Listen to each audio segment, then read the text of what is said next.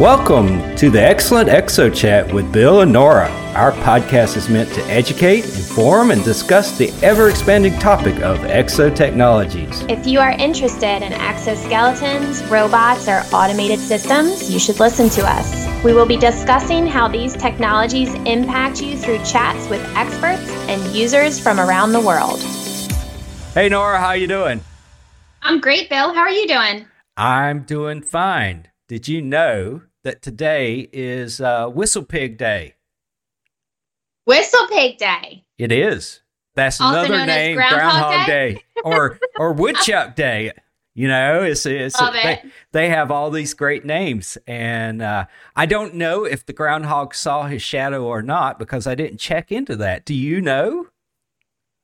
According to the Philadelphia area, he did not see Oh. his shadow. Oh, what Yes. does that mean?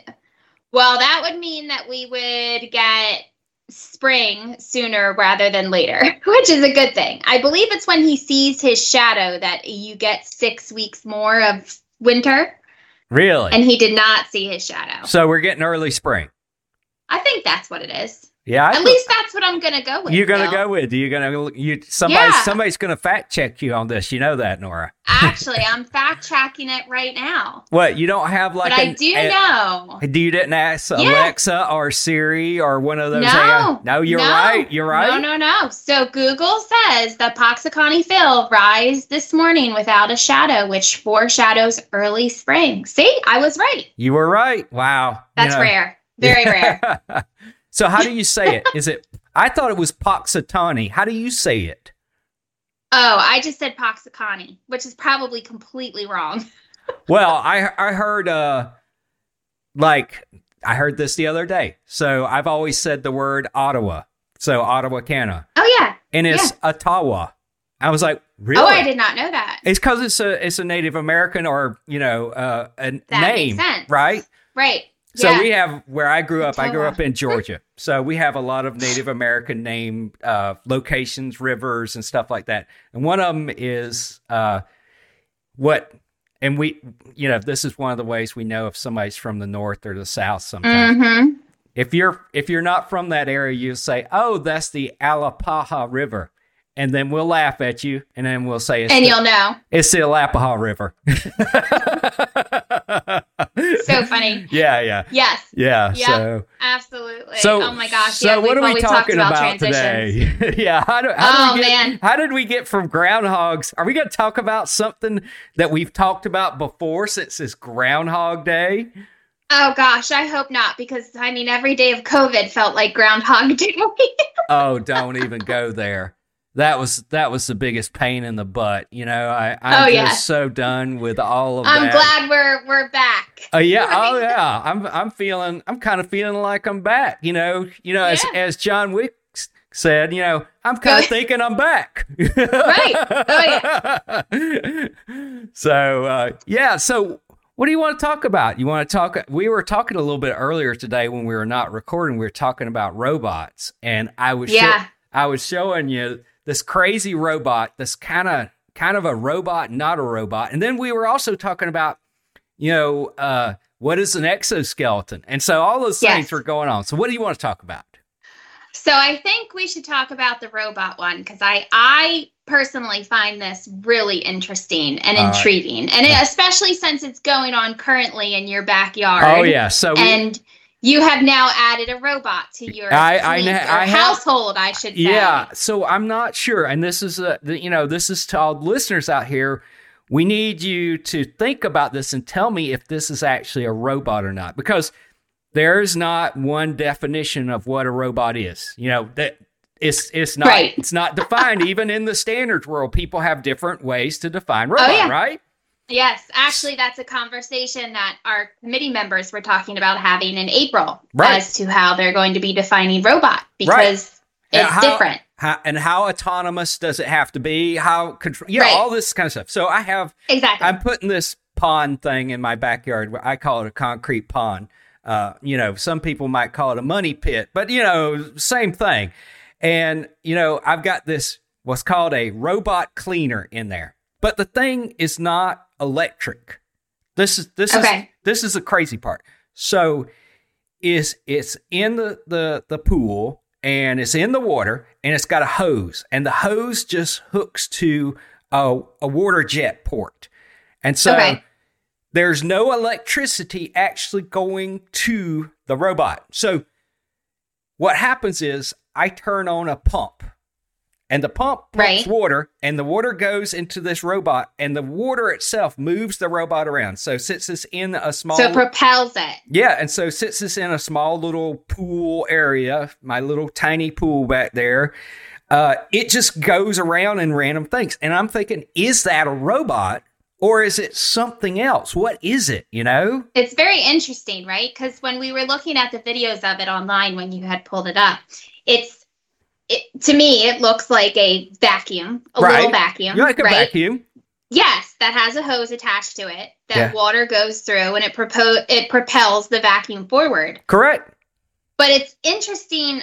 Again, the power source is an interesting situation, Right. but also these have been around for a while. Sure. Because I remember when I was back in grade school, my neighbor Yeah. had a pool installed Yeah. and they had one of these vacuums. Now it looked like a skate almost. Right. The animal from Right. the ocean. Right. We named it Nemo. You know. Nemo was in the gotta give it a pool, cleaning the pool, Right. right? Right. But the one now that you have, obviously coming through multiple decades, it looks more like a vacuum cleaner. Right. So hold on. But again, Hold- it's so interesting to me how up. these work. Hold on. So the viewers don't know this, but I know this. So I got to give you guys a little bit of background here. Nora, who's staff manager at ASTM, one of her committees is the vacuum committee. And so this is why I'm going to ask her. So is this thing a vacuum and would it fall under the vacuum committee standards? What would you think about that? It's very interesting because yes, I I do currently have committee F11 on vacuum cleaners and they are a very interesting a group of individuals who I absolutely love. And I remember walking in my first day with them and having this conversation about vacuum cleaners. And when I first took on the committee it was back in 2000 early 2010 and at the time they were really taking a look more on cleanability Right. and now, recently, they have very much so transitioned into robotic Really? vacuum cleaners. Yes. Now, this is this is with a joint effort with IEC. So, ASTM Committee F11 has a, a partner agreement with Right. IEC to Right. develop dual logo standards. Oh, cool. And yeah, it's actually re- it's very cool. And uh, one of them is on robotic vacuum cleaners. Okay. Now, they have talked about, you know, the Roomba, the iRobot, um, right. ones that are commercially available and utilized in households.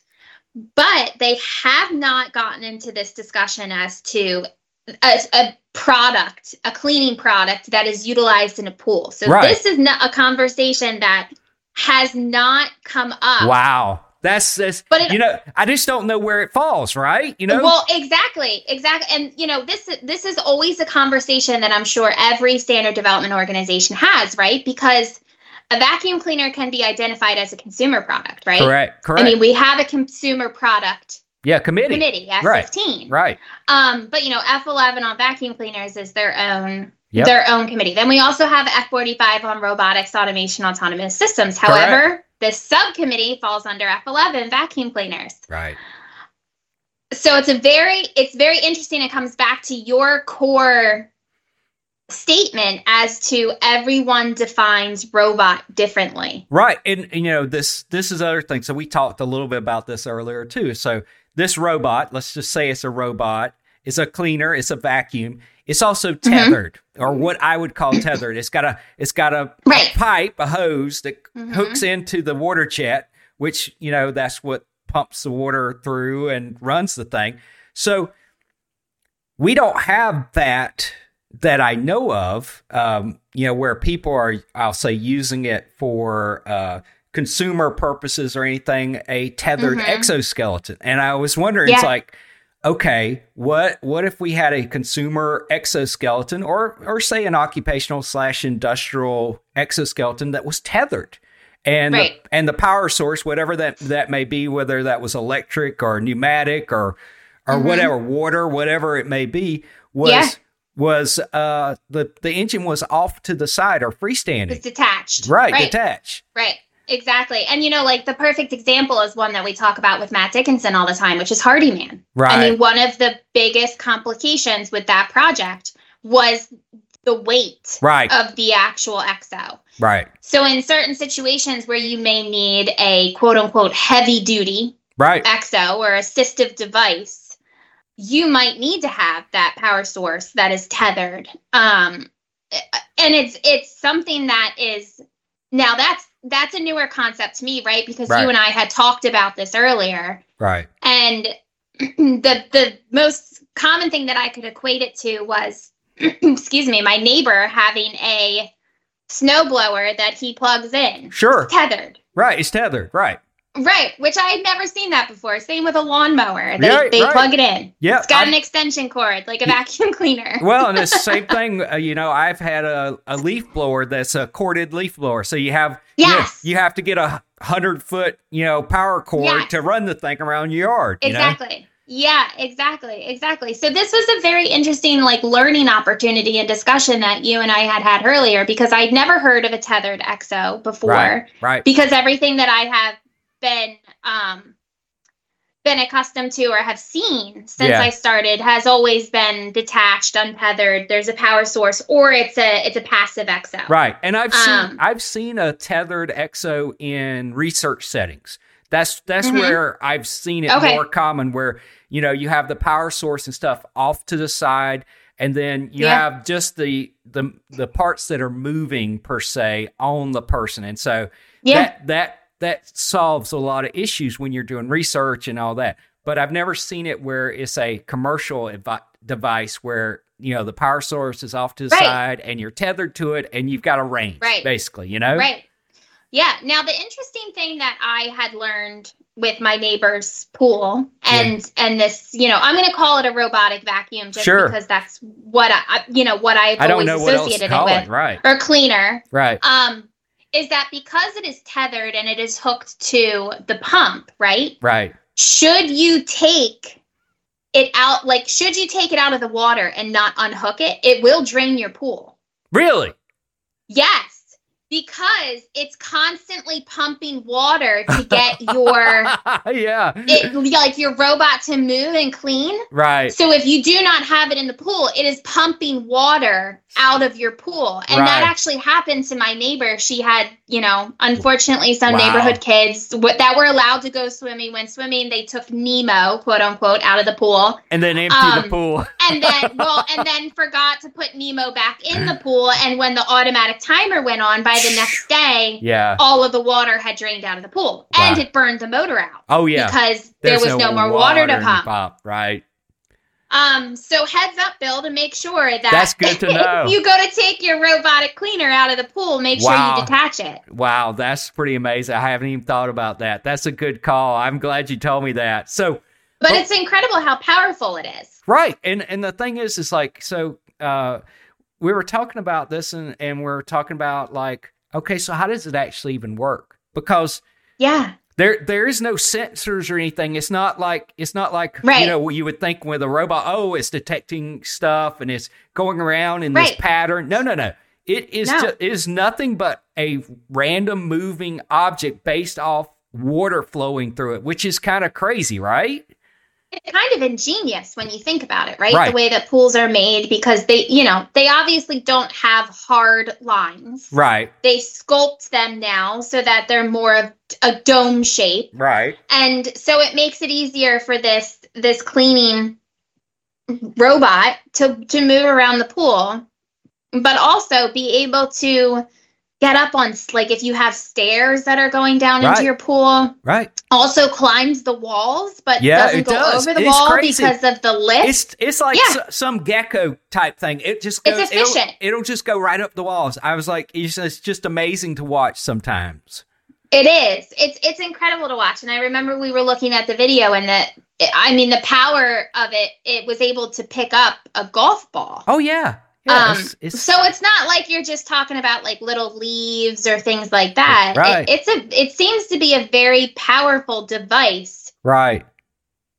and Yeah. it's it's amazing with the way that it's being run that it's that powerful. Right, but, but that that is that kind of goes back to w- what gave me that inspiration of there's so much power because the power source is not on board the the robot. It's it's off. Yes. It's detached, and so you Mhm. have a, a tethered power source. And I'm thinking, you know, one of the one of the challenges in the exo world is is the power to weight ratio. You know, if I put Mhm. a bigger power source on the exo and it's on the person, I have more Oh, weight of course. and then I have to offset that weight with the amount Mhm. of power, and it's all I'm always like Yeah. trying to work that ratio. If I Mhm. take the power source off the person, Right. now now I've taken all this weight off of there. I can make as big a power source as I want, but I have Mhm. to tether the person. That's the Yeah. only downside, right?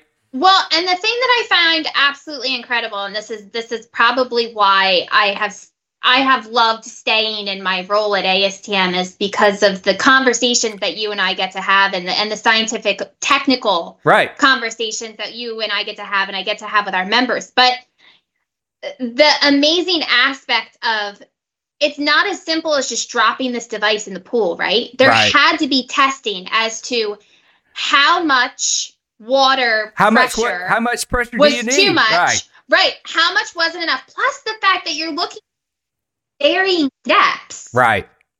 So the weight that is being, or the force that is being pushed down on the robot is changing based Right. on the depth at which this cleaning robot is at. And again, it, it's so funny because I, I don't think that a lot of people consider those different aspects. They just think, oh my gosh, I'm just going to throw it in the pool and it's going to work and this is this is great. Right. But when you really break it down, it's very similar to what we've seen when we when we're talking about standards as well. right. And with exos, it's it's a fantastic concept, right?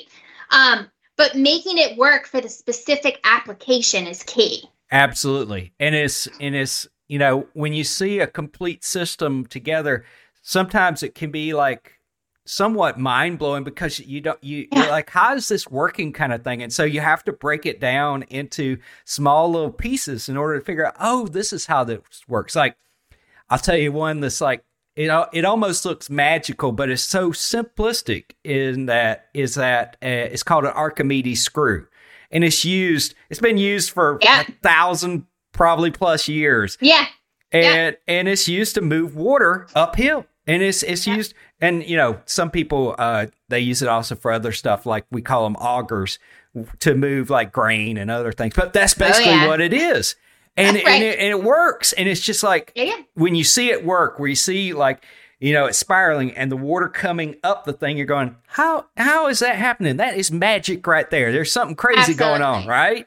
Yeah, absolutely. Yeah, I mean it's just incredible. Now, I I'm sure you're not willing to volunteer this brand new vacuum for for No, testing because no. it's probably super expensive, but I don't even want to know. If- I have no idea. if down the line you end up like upgrading your model, I would not mind taking this model apart to really figure out how it works. yeah, it's it's it's truly fascinating because you know, and uh, I I think you know what would be really interesting. So we have a lot of people that we work with that are kind of uh, passionate into like 3D printing Yes. stuff.